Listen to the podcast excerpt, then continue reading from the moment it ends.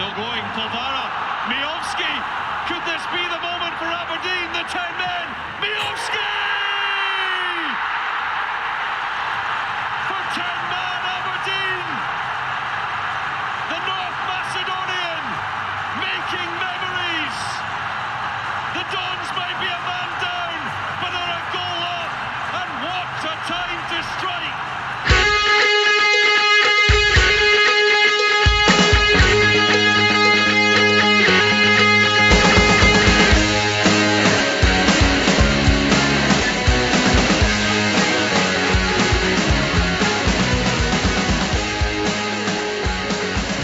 Hello and welcome to the Go podcast. This club will one day be the death of me. Uh, Saturday night, Saturday night's definitely another one of those evenings that's taken a few years off my life expectancy as the Dons somehow edged their way past Hibs in the League Cup semi-final to set up a final clash against the blue half of Glasgow. Um, how we did it, we'll cover that over the next 45 minutes in the company of Martin Ingram. Good evening, Martin. Good evening, Richard. I admire how optimistic you are right at the outset that you're going to keep this within 45 minutes. Um, it'll be some serious uh, editorial decisions um, on your chat, definitely, based on past weeks. Uh, and uh, Martin Clunas is also with us, the slightly more, uh, the master of brevity that is Martin Clunas. Hello, Richard, and uh, all hail Barry Robson's Cup Final Reds. well, quite, quite. So, cup cup football, Martin Ingram. It's about winning, isn't it? Discuss. Yes. Yes, it's absolutely all about winning. It's one of those games, though, and I think we all know these kind of, for want of a better phrase, sliding door moments that, and maybe even thinking back, you know, we're on the subject of League Cup, something like the last time we won the trophy in 2014, um, with an absolutely dire performance against Inverness Cali that um, everybody probably owns the DVD of and no one has ever watched ever again, other than maybe going to check the penalties. Um, now, that victory gave us our first trophy in 19 years. Um, if the penalty shootout goes the other way, um, my goodness, what would our history be looking at like right now? Um, and, and this is another game where uh, Barry Robson, as it is now transpired to his credit, made a very deliberate decision to be.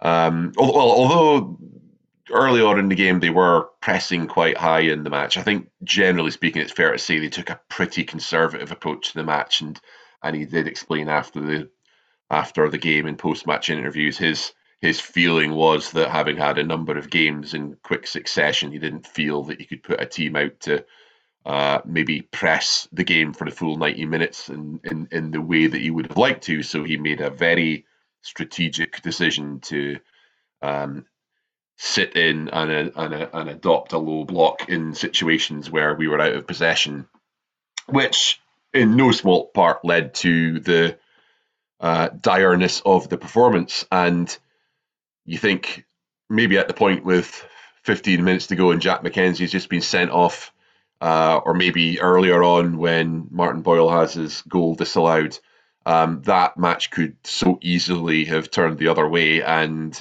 um, if we had been doing the podcast, because I, I, I, dare say we might not have been today, um, I think the discussion would have been very firmly in terms of what his future would be as a manager. But now that you've got the right result, you can look back on all of that and think, yeah, that, that was absolutely the correct approach to take. We're, we'll, we'll, we'll, we'll never worry about it ever again. We're, we're in the cup final. So, so to come back to your question, uh, yes, it's all about the result. It's all about winning. We're in the cup final. Um, if if we end up lifting the trophy next month, scant uh, numbers of dandies will ever remember how poor a performance it was in the semi final in order to get us there. Um, but yeah, thank God they did win because I think if they hadn't with that kind of performance, then I think I think the knives may well have been out by now.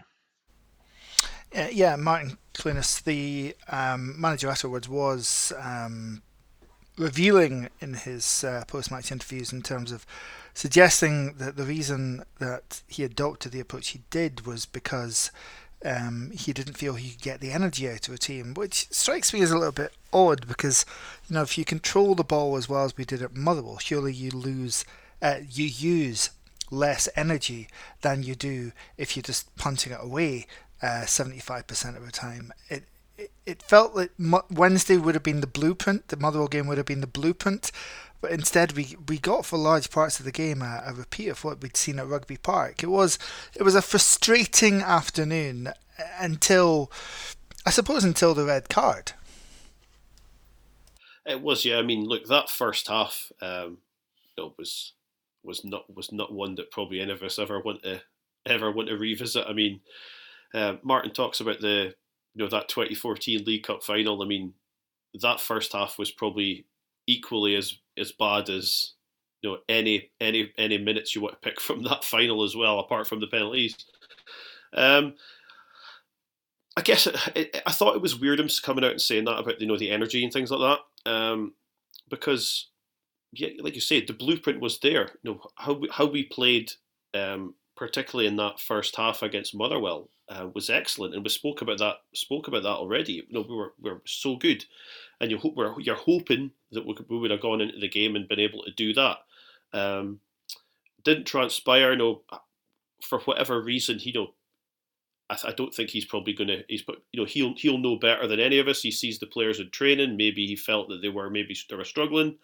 Um, try to get some energy out of them. I guess you know you know, I don't want to bang on about making changes and things like that, but you know, if if you can't, if the guys are you know, looking short of energy, that's what your squad's for. But you know, we we know I, I don't want to go into the you know talking about the, the, digging into the squad a bit again. Um, but I did think it was curious from him in the in the post match. I mean, look, like you said, you know, it's about results. It you know in the in the grand scheme of things, it doesn't matter.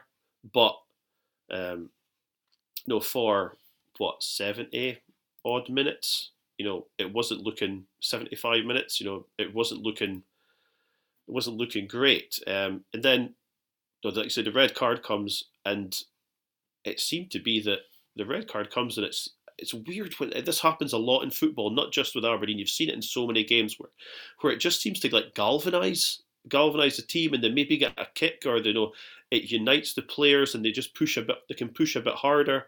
Um, and I thought it was strange because we, you know, we obviously we can see um, we lose um, Jack McKenzie to the, the second yellow, uh, which you know, brainless from him, um, really. Uh, then we score what three four minutes later, and suddenly you know what had been a terrible game for, for us, um, and was looking you know when uh, McKenzie's going off, you're you're thinking this is you know, we're in for maybe just sit in and try and get to get to know extra time and whatever.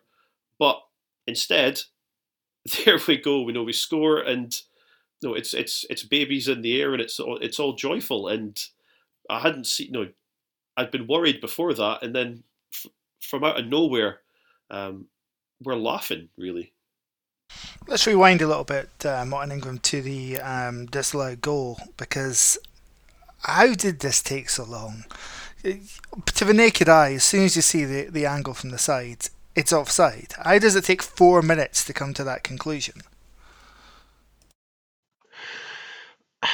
I think that the most telling aspect of that is you ask how, how how could it take so long to come to that decision? And part of the reason why we ask that is that we from the outside have absolutely no insight into how they're putting that decision together. Um, you obviously we've spoken about this before. If you if you happen to have been in the ground during that time, you're just spending several minutes with absolutely no clue, other than a tannoy announcement to say that there's going to be a check for offside, but you have absolutely no idea what's going on. And it's and it's very it, it's very it's very it's, it's it's it's it's very much the same actually on the television coverage as well. Um, and I've I've said this before. I don't want to bore people too much by returning to games like rugby and cricket, where at the very least on the television you have a very clear process where the the referees and video officials are all mic'd up and they effectively talk through the process so that it's so you would actually be actually see that decision making being taken like so like in with the cricket world cup you'd be seeing them checking maybe for a wicket if if if someone stepped over the crease or not and then they'll move on to whether the snickometer has been picked up or or something. We we, we don't even get that. There's just um, some mystical deliberations take place um, away from screens or and, and, away from audio that nobody is aware of, and then at some point, four or five minutes later, you you get you get told the decision. Now, now as for the as for the offside technology itself, this is in theory supposed to be the, the easiest thing for VAR to be able to deal with because it's an entirely objective decision at the end of the day if something is offside or not. But I think a few people have now started calling into question how how, how are they are they having to manually construct the lines or are they having to draw those lines that go up to the, from from from the ground to connect to people's shoulders? Again, I really don't have any idea, but um, I mean, I know we've got a Fisher Price version of the VAR system, but uh, really, really, really, I, I, suppose we should be grateful it exists because otherwise we were one 0 down, and given our recent record of uh, what happens when we go a goal down, we weren't getting back into that game um, if we go a goal down. So we should be we should be grateful for it, shouldn't we? Well, I far be it from me to be a one-eyed supporter. Um, on our very last podcast, I was castigating VAR and that it shouldn't be involved in the game anymore. Um, given that it is involved in the game, it has done the one thing that it purports to do, which is to uh, correct a clear and obvious error on the pitch.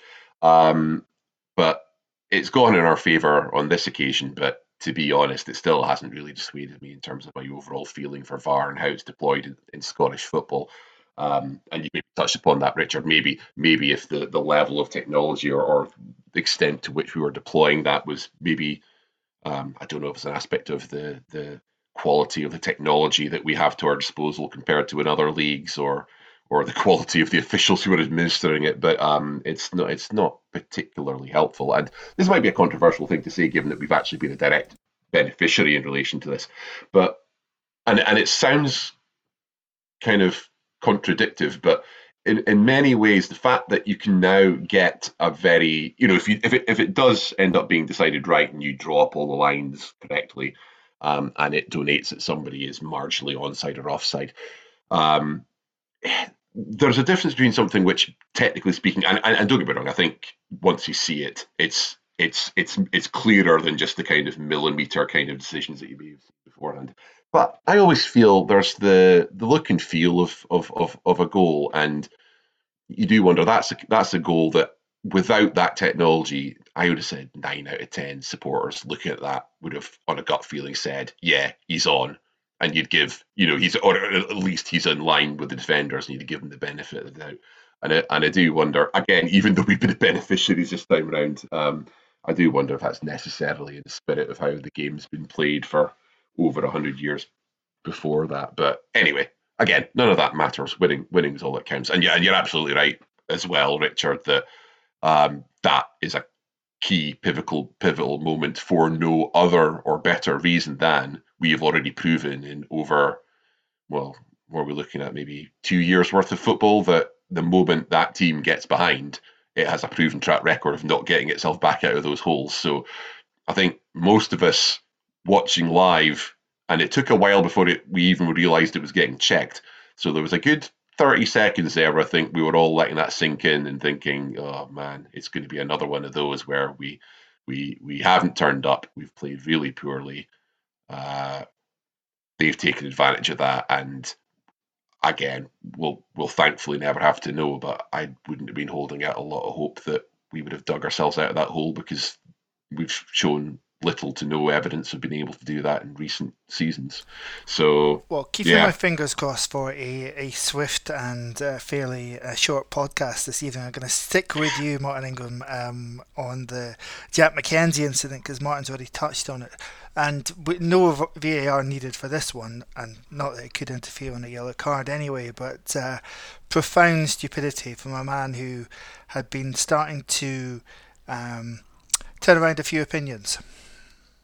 Especially in the circumstances, because um, and you know, for for all that uh, it was clear gamesmanship on the part of Lewis Miller, but that that must be what you're expecting in any of these encounters is trying to get an edge. Um, there's no doubt that he's given McKenzie a kind of wee shove off the ball after that incident precisely to try and get a rise out of him and to try and get a reaction. And of course, I think I think I'm right to say it was Lewis Miller that got the, the free kick on McKenzie for the first yellow card as well, where McKenzie kind of tries to come across to shield the ball, just overruns it, and then has to tug his shirt back in order for the first yellow card. And okay, that that's more of an understandable one where if you let the player get inside of you, then you probably are more willing to take a yellow card to save letting a player get past you and potentially get in on goal. But for for that one, um, Miller's given him a, a, wee mini shove, and he's precisely done that to see if he can get a reaction. And by God, did he get a reaction from him?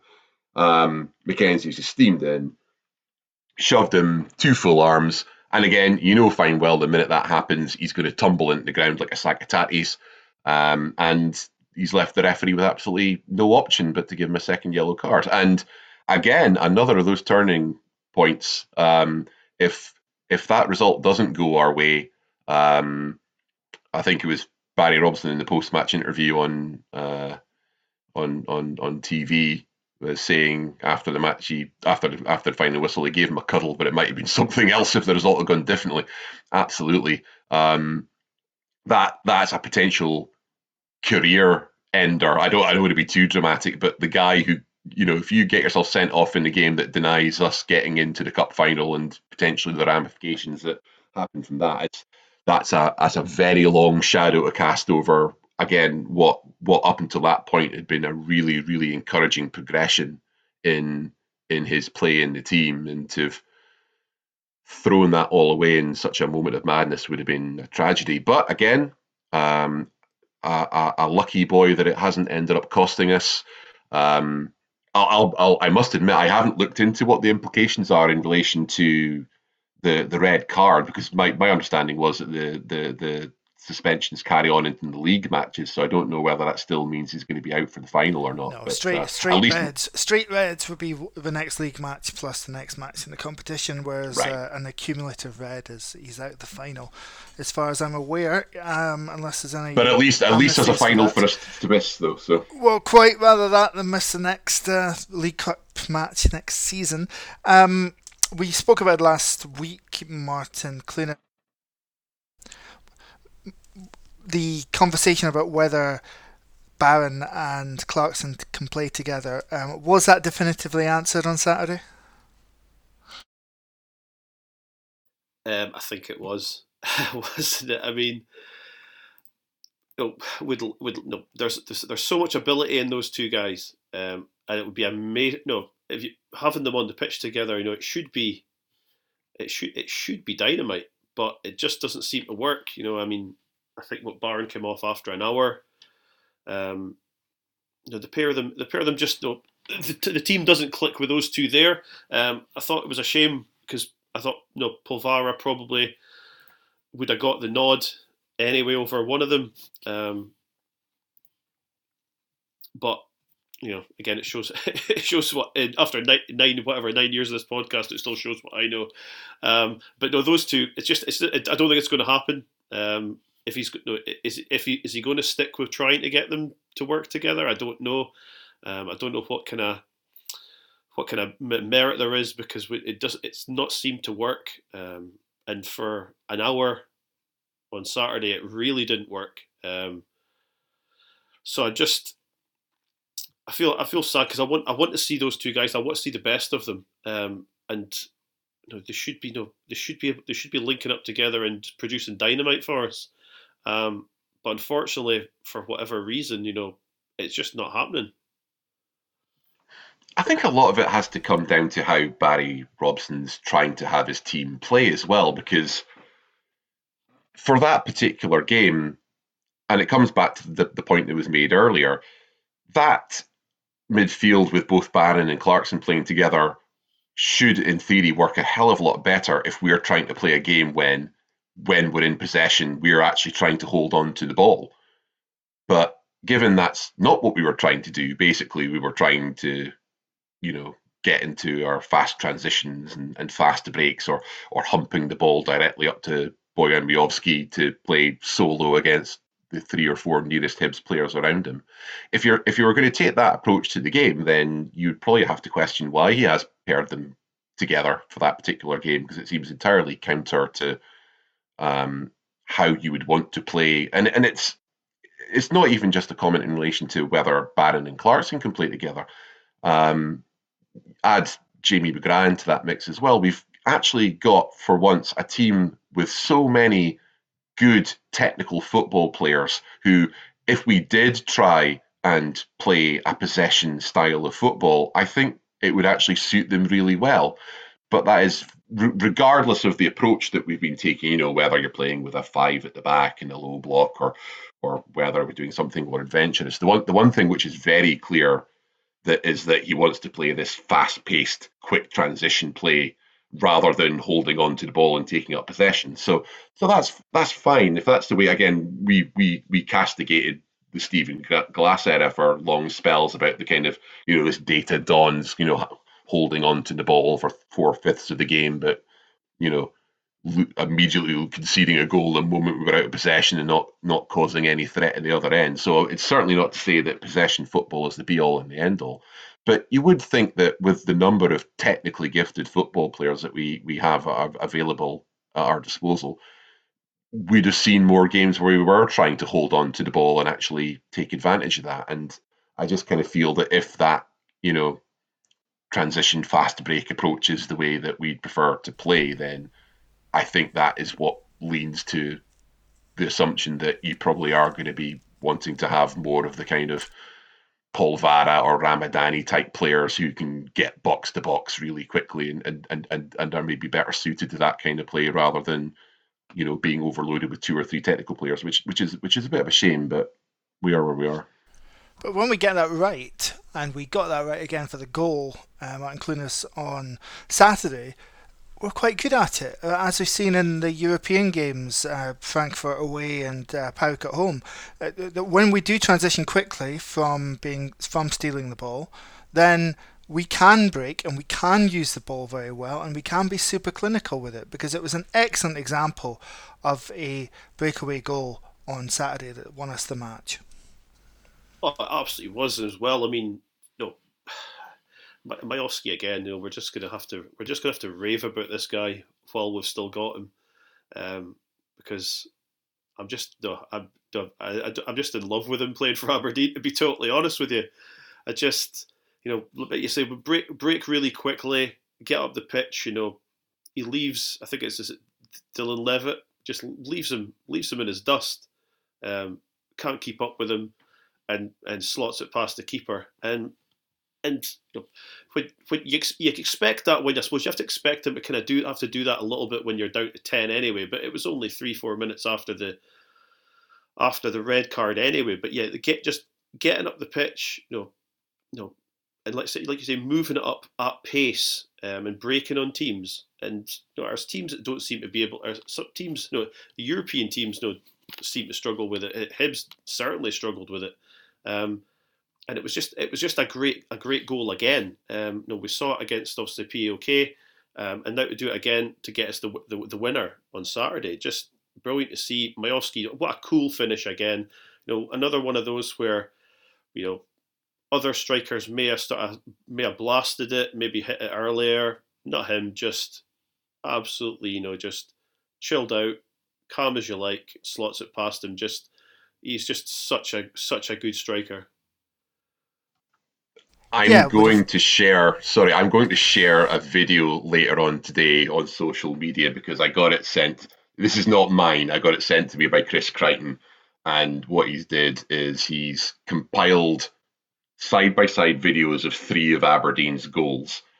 The equaliser in Gothenburg against Häcken, the second goal we scored at home against PAOK, and then the winner against Hibs and they're all synced together. And from the moment that we've won the ball um, in our own half. I mean, essentially in and around the, the, the edge of our own penalty area to the ball hitting the back of the net for each goal is 12 seconds. Yes, which is So- the thrust of uh, Chris's article on the PNJ today, if you've seen it. But it's quite something when you actually visually see it. And um, so, as I say, I will, I will, I will share that on social media later on so that people can have a look. It is quite something when you when you see it in action. And yeah, you, you're you- you're absolutely right. I mean, I, I didn't want to I didn't want to sound too much as if we shouldn't be playing in that way, um, because in certain situations, and, and especially for I mean, again, the cup final will be a very good example in a in a game where we are likely not going to be seeing the majority of possession, and in a game where we find ourselves a man down and we have to resort to that tactics, it's actually an incredibly effective way of attacking the opposition when they are in a situation where they're coming onto you. And I think basically Hibs at the end of the day have been guilty of just maybe Yeah, I mean, Hib- Hibs lost the head. Hibs got absolutely frazzled by that red card, saw the potential to put the game to bed, and absolutely lost their head. If I was a Hibs fan, I'd be, well, one, very used to it, but two, so annoyed at my team. Totally. Um, they, you know, the the, the the the the chants in the stands afterwards, Hibs are falling apart again. It's absolutely right. That was bizarrely the moment we went to ten men was the moment that they lost it, and for that very reason, I think they saw one foot in the door um, to get to the cup final, and the moment it went against them, I mean, obviously once once we we get the goal. Um, you know, it could it could have been a few at that stage. I mean, um, I'm going to give, obviously, I'm going to give Miovski a hell of a lot of leeway in relation to that because he he was our man in the match. It's his effort, his goal that gets us into the cup final. But my word, he could have had a hat trick by the end of that. The the second effort with.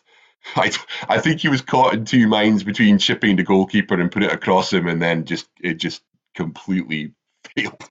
Um, and then, of course, you know whether I don't. Again, I've was- spoken about before that the, if there was one criticism I had from uh, play, for me, does sometimes go down a bit too easily, and I wonder whether he could have rose that rode that challenge for his third opportunity.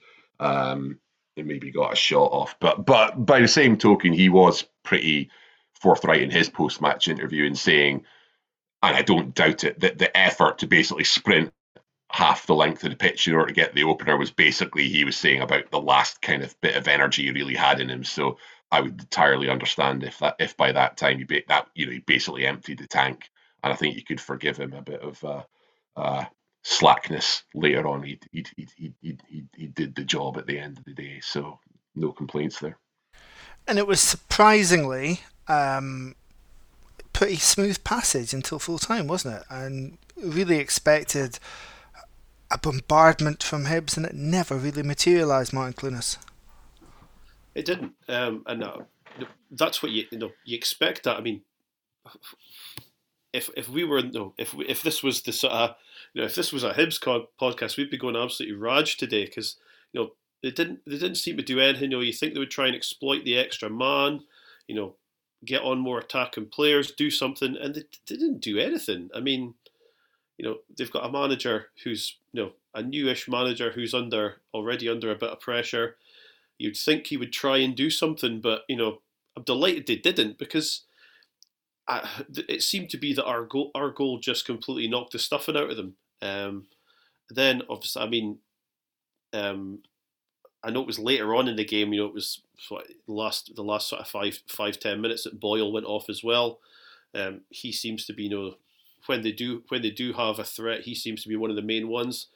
You know, it, just seemed to be they had nothing left. Um, and it was which was strange because you would you would think that a team you know in a in a, a semi final, well one of their biggest games of the season would want to do something and you know as soon as we went ahead in the game it was it was it was it, I'm never never comfortable because it's only one 0 but it's as comfortable as you're going to get.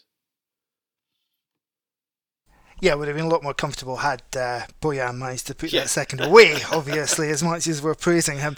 Um, and yeah, scenes at full time, absolutely emotionally draining. Martin Ingram, as I say, this team probably and this season may well be the death of me, um, but um, a really important moment, I think, um, in terms of the evolution of this side, in terms of well, Barry Robson now surely has. Actually, he doesn't, does he? Let's be realistic. We know that the next time there's a dodgy result, then the, the jungle drums will be beating again. And obviously, there, will be criticism over the quality of the display. But in terms of his goals for this half of the season, um, it's reach the cup final and to stay competitive for third place in the league. Now, we would all have preferred us to play better football in a lot of the games. We would all wish that some of the very poor performances haven't taken place, but we all knew equally that it was going to be a struggle. There was going to have to be a lot of football played in the first six months of the season, and um, in making the cup final, albeit a very achievable path for any Aberdeen manager to get there, it's it's job done, isn't it? I mean, yeah, when you've qualified for Europe, it obviously makes the League Cup route the the most obvious uh, route for getting silverware because you're automatically straight into the last 16. You're seeded in that round. And so, yeah, the, the, there really aren't many excuses why you shouldn't at least be progressing through to the semi-finals and kicking on for a final. But it's clearly not that easy because that's our first cup final in five years. So um, we, we we obviously didn't find it that easy the last four seasons in, in the League Cup, or well, or indeed the last four or five seasons in the Scottish Cup. So you still you still got to do it, and you have to give Barry Robson and the coaching team and and the squad and the players the their their dues. Um, nobody gives you anything. Um, you still have to turn up and get the results yourselves, regardless of uh, how convincing the performances are or not. So yeah, reflecting back, I mean, again, the the the, the one thing that Barry Robson had going for him coming into this season, which neither Goodwin nor Glass had, is a, a tangible result from the previous season to be able to hold on to. So the very fact that we're having this European run is entirely attributable to the fact that we managed to claw our way back from virtually nowhere last January to get securing third spot. So, regardless of how well, and again, I think generally speaking, the results have definitely not gone our way in Europe, but more more often than not, I think the the only performance that I think you could really badly question is probably the way that we set out in the in the second leg against Häcken. Um, PAOK was obviously an incredibly disappointing and frustrating game, but only because we had done so well in the match and had gotten ourselves into a position where we're 2 0 up with, you know, 20 minutes to go and realistically should have gone on and won that game. So that in of itself is a great testament to how well we've been playing in Europe. Um, and so that then leaves the League Cup, which we're in the final of. You can't you can't do any better at this stage than reaching the final. Um, and there's obviously mitigating factors in relation to where we are in the league because um, Hearts had that experience last season. We're we're having that now. That the difficulties of and and and again the, the going back to some of the post match interviews. Um, uh, there was a, a, a long bit of Graeme Shinnie's interview where he he went back repeatedly to the uh, not just the, the physical but the, the the emotional baggage of going through those kind of repeated games, and he he that's clearly still eating him up the PAOK game because he referred to that about three separate times and not even getting prompted on it. Where you know you have that you you, you put in that performance, and then you you know so you've you've not only put in kind of ninety odd minutes of hard graft, but then to be completely deflated at the end of it by you know completely avoidable goals and i think sometimes we we don't necessarily give players the credit they're due in terms of they're human beings who would have been even more crestfallen than, than, than the supporters. I mean, you know, they, they would have loved to have gotten a result like that um, on the Thursday night. Um, and I think we maybe do underestimate just how difficult it is, not necessarily in relation to whether how leggy or not you are, but just mentally to to to go again but that's that's the demands of the club now. That if you're wanting to get yourself in a situation where you're playing European football, you know, into the group stages and beyond, and, and you're going to have those multiple fixtures, that that's you know the, the the the kind of situation that I'm sure they they would have all and all did you know choose to to to go for in a heartbeat given the opportunity. So um, clearly a lot has been learned by a group of players that, who the most the most of whom have haven't been through anything like this before, and it maybe is just a measure of the fact that we did get a result on on on Saturday that that that's maybe just the first sign of you know a team that actually kind of said yeah regardless of how many away games we you know two away games in the back of European game in, in spite of all that we've just got to dig in and get a result. And uh, you know, by far the most, even though the performance was really poor for huge spells, the one thing I was incredibly pleased with was the level of grit and determination that was shown by the majority of the players all the way throughout. And you can look back to a number of those examples at the very beginning of the game. Connor Barron, I mean, um, Martin spoke about the the lack of effort from Dylan Levitt in trying to track back for Miovski's goal at the very beginning. Connor Barron busting a gut to get in and in, in, in front of a ball and clear it over the bar. Nicky Devlin literally throwing his body in the line to get some kind of deflection away from the goal.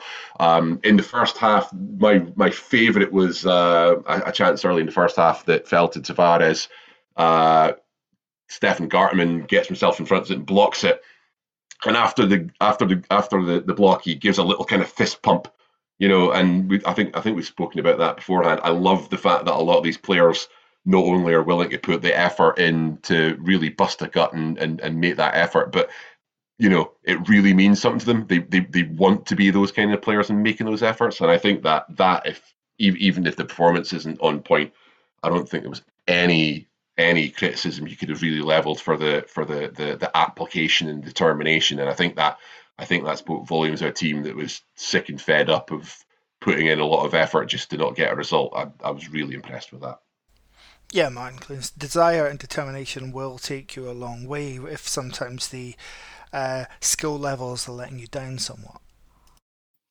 Uh, well, especially you know, I mean, I know, I know, I, was, I know it was a cup game, but in the this league, you know, against teams like teams like Hibs and that, you know, if you can if you can dig in and make the make a lot of effort, you know, there, there, we've seen a lot of games, not just involving Aberdeen this season, where there's been, you know, it's been, let's be honest, fairly crap games in the league, but you know, back one one bit of quality in the game is enough to get you through, and really, that's you know, that's pretty much what we saw what we saw on Saturday. So you know, um, it's not what it's not what I would you know, like to see every week. Obviously, you know, I'd like to see a you know, you know, a little bit nicer football and all that kind of stuff, but um, sometimes you know if you have to if you just have to if you have to dig in if you know if the performance isn't going to be there if you have to dig in and then just wait for your opportunity then sometimes that's what has to happen and you know I wouldn't like wouldn't like to pay and pay to watch it every week. Well, do you think that's what's going to happen on Thursday? Do you think it's going to be another ninety minutes where we barely get out of a half? Um, do you think we'll be able to employ the swift transition as we've done when we went to Germany earlier this season in our first away match in the group stages, or indeed for the goal on Saturday. Uh, in short, are we going to get humiliated? No, we're not going to get humiliated, but it is going to be it is going to be basically a repeat of what we saw at Frankfurt away. I think you know, um, you know, we're going to have to probably have to um, you know suffer a little bit. Um, you know, maybe sit back, defend, defend with our lives if you want, if you want that way, you know, just um, but we're I mean, I'm, I'm confident we won't won't get humiliated, um, but does this, well, obviously that mob are a, are a good side, um, you know, I'm not going to pretend to have any idea what you know, what starting eleven they're going to put out. I know they had a good result at the weekend, but um, we, we're, we're going to have to going to have to take a little bit of pain, I think, at least for the at least early in the game, and particularly for the first half. yeah, slightly more than just a good result at the weekend. 4 0 over Olympiacos away yeah. from home, um, which is a pretty stunning result. Um, there's clearly got to be a consideration of the quality that PAOK have. Um, Martin Ingram, when do we express ourselves? So, how do we express ourselves against an opponent like that? Is it purely going to be about desire and determination, or in a match where we're so heavily outgunned, are we going to bring any quality to the table? There's still an opportunity to bring quality to the table, but we've got to be pretty realistic that uh, PAOK are going to be the team setting the table in terms of the the the the way that the game is going to to play. I think you know you could see they were very very capable even at Pittodrie, even though we played well enough at home to put ourselves in a position to actually get a, a positive result out of that. But away from home, I mean, again, you'd only have to look to the two results um, that Hearts had. Um, I, I, imagine they will be very similar uh, levels being displayed by the opponents there, where you know at at Tynecastle they find themselves down a goal early, but manage to you know get themselves together and push through and get a result. Whereas in Greece they completely brushed Hearts aside. So um, if we think we're going to be able to go out there and you know dictate terms, I think that's going to be just horrifically naive. So, in those types of circumstances where we're playing away from home in what undoubtedly will be a, quite a hostile atmosphere um, against a team that this is, you know, this isn't their first time round the, the, the European circuit, they will be very accomplished at this. And as you say, um, not many teams are knocking over Olympiacos four goals to nil. So I think we'll have to be very, very realistic. at that I'm, I'm I'm less enthusiastic about us taking an approach of sitting sitting behind the ball and uh, playing the low block for 90 minutes when it's Hibs on a neutral venue. I think I'm far more realistic to know that may well just be what is called for away from home against PAOK. But um, but yeah, I mean, there's still opportunities to be able to show quality, and in fact, that's the one thing that we've actually been really good at doing in Europe is that in spite of having to weather an awful lot of pressure against teams like Häcken and Frankfurt, we we have shown that ability that when we get on the ball, we can we can do them some damage. And again, I think it's, it's that importance about having that right attitude that when we do get the opportunity in possession, we we have demonstrated we can be really clinical in possession and um, and and and and moving forward quickly in order to get ourselves those opportunities. So I, you know, if it's not broke, why why fix it? I think for that type of occasion, that's exactly the way we should be approaching it. And more pertinently, pertinently, Martin Clunas, am I going to get stabbed in uh, Thessaloniki? You just, you, Richard, Richard, you just, you just be sensible. Look, I know, I know you like like wearing your red and white tammy, um, and and waving your flag, but I would just, if you be, if you be, if you be sensible, because let's be honest, right, Richard, out of the three of us on this podcast, you are the you are the uh, the crazy out of line one. So you, you're the one who needs to you're the one who needs to calm down and be be a little more level headed like me and Martin. And if you do that, you should be fine. Okay, thanks for that pep talk. Uh, I'll try and keep you safe. Um, so that's Thursday. Uh, then on Sunday, we'll just briefly discuss the fact that we go to Parkhead on Sunday. Um, probably a, a, a level round about PAOK, maybe slightly beneath PAOK. Champions League, obviously, by default, winning the Scottish League um, arguable who would be the better team out of those two. But another very difficult away game, and on the back of Thursday night, doubly so. Martin Ingram. Yeah, the the only thing, uh, kind of coming back to that result that we had, because again we're talking about how significant the Hibs result is, and that's absolutely right. But I wouldn't downplay how important that win at Fir Park was beforehand, because again, that's at least pushed us to a semblance of respectability in the league back into the top six only just. I would have said, because you've got to be fair, we, we didn't get the opportunity to play the home game against Dundee, and that would have completed our first set of 11.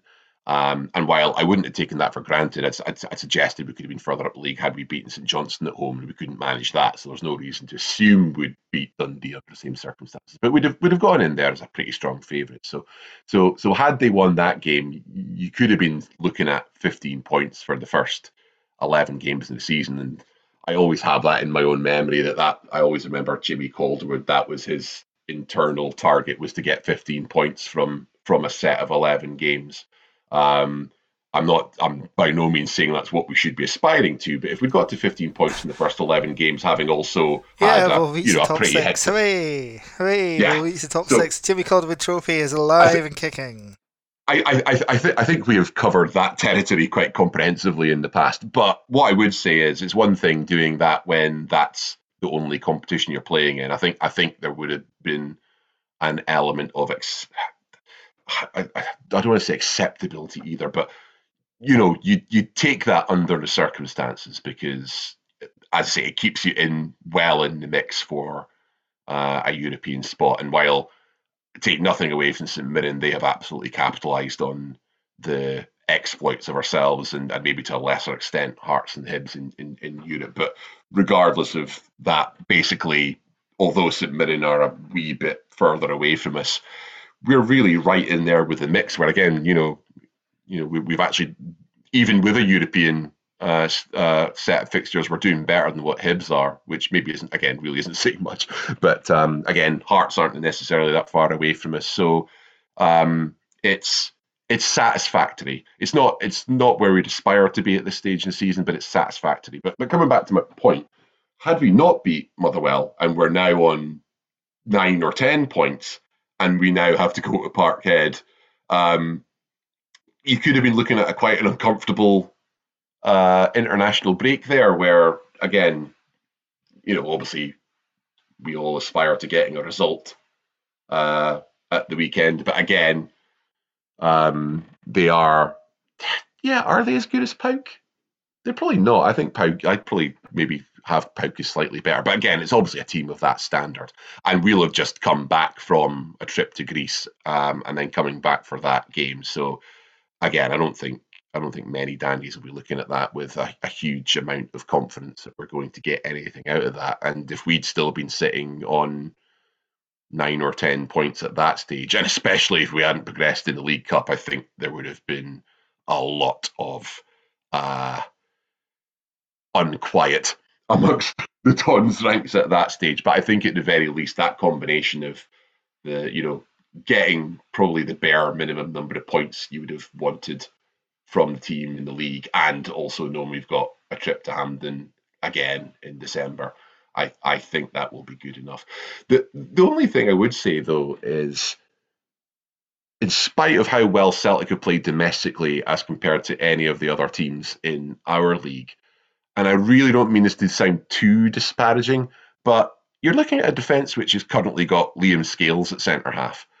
And I don't think, while you know a number of us would have potentially been very happy seeing Liam Scales come back, I don't think anyone was seeing him in the kind of you know mold of one of the great centre centre backs of our age and a guy who was completely indispensable. So, you know, Liam Scales, Greg Taylor left back, they're good they're good players, but I've always felt that as as good technically as some of their players further further up the field are, I've always felt that they're gettable at the back with with maybe one or two seasons exceptions, maybe, you know, at the time of, you know, Virgil van Dijk, Dedryck Boyata. I think, you know, that that was maybe a bit more of a comparable defensive setup. Um, but for many, many seasons now, I've always thought they were very gettable at the back. So again, I think if you go into it with the right attitude, don't don't don't lose the game early. Don't you know try try to avoid getting absolutely hammered out of the contest by half time. And I think there's always opportunities to to take advantage of them at the other end of the park. So you never know.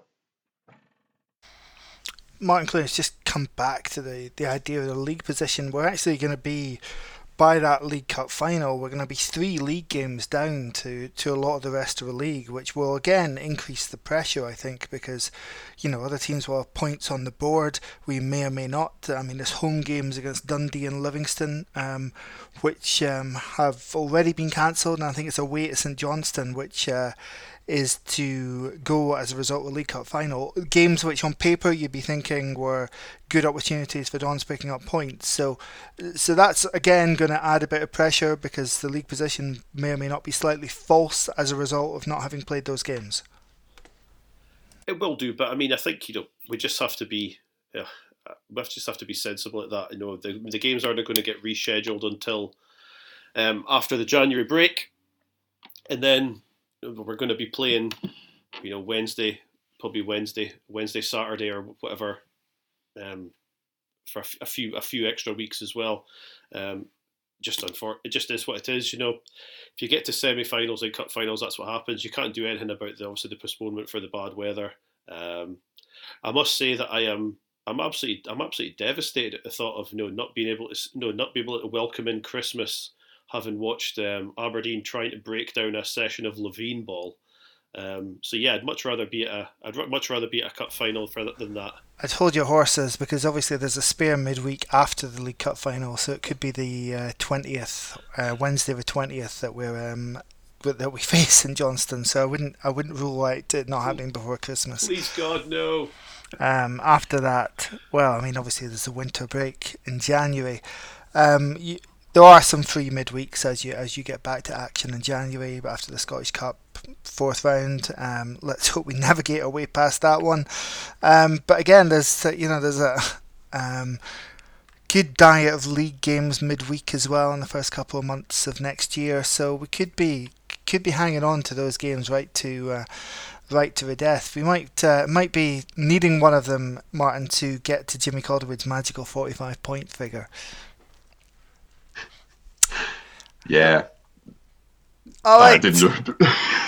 That's our podcast for this week. On the week that uh, Aberdeen made it to their first cup final in five years. Not in itself, obviously, a measure of success, but definitely the stages that this club needs to be operating at and showcasing themselves at.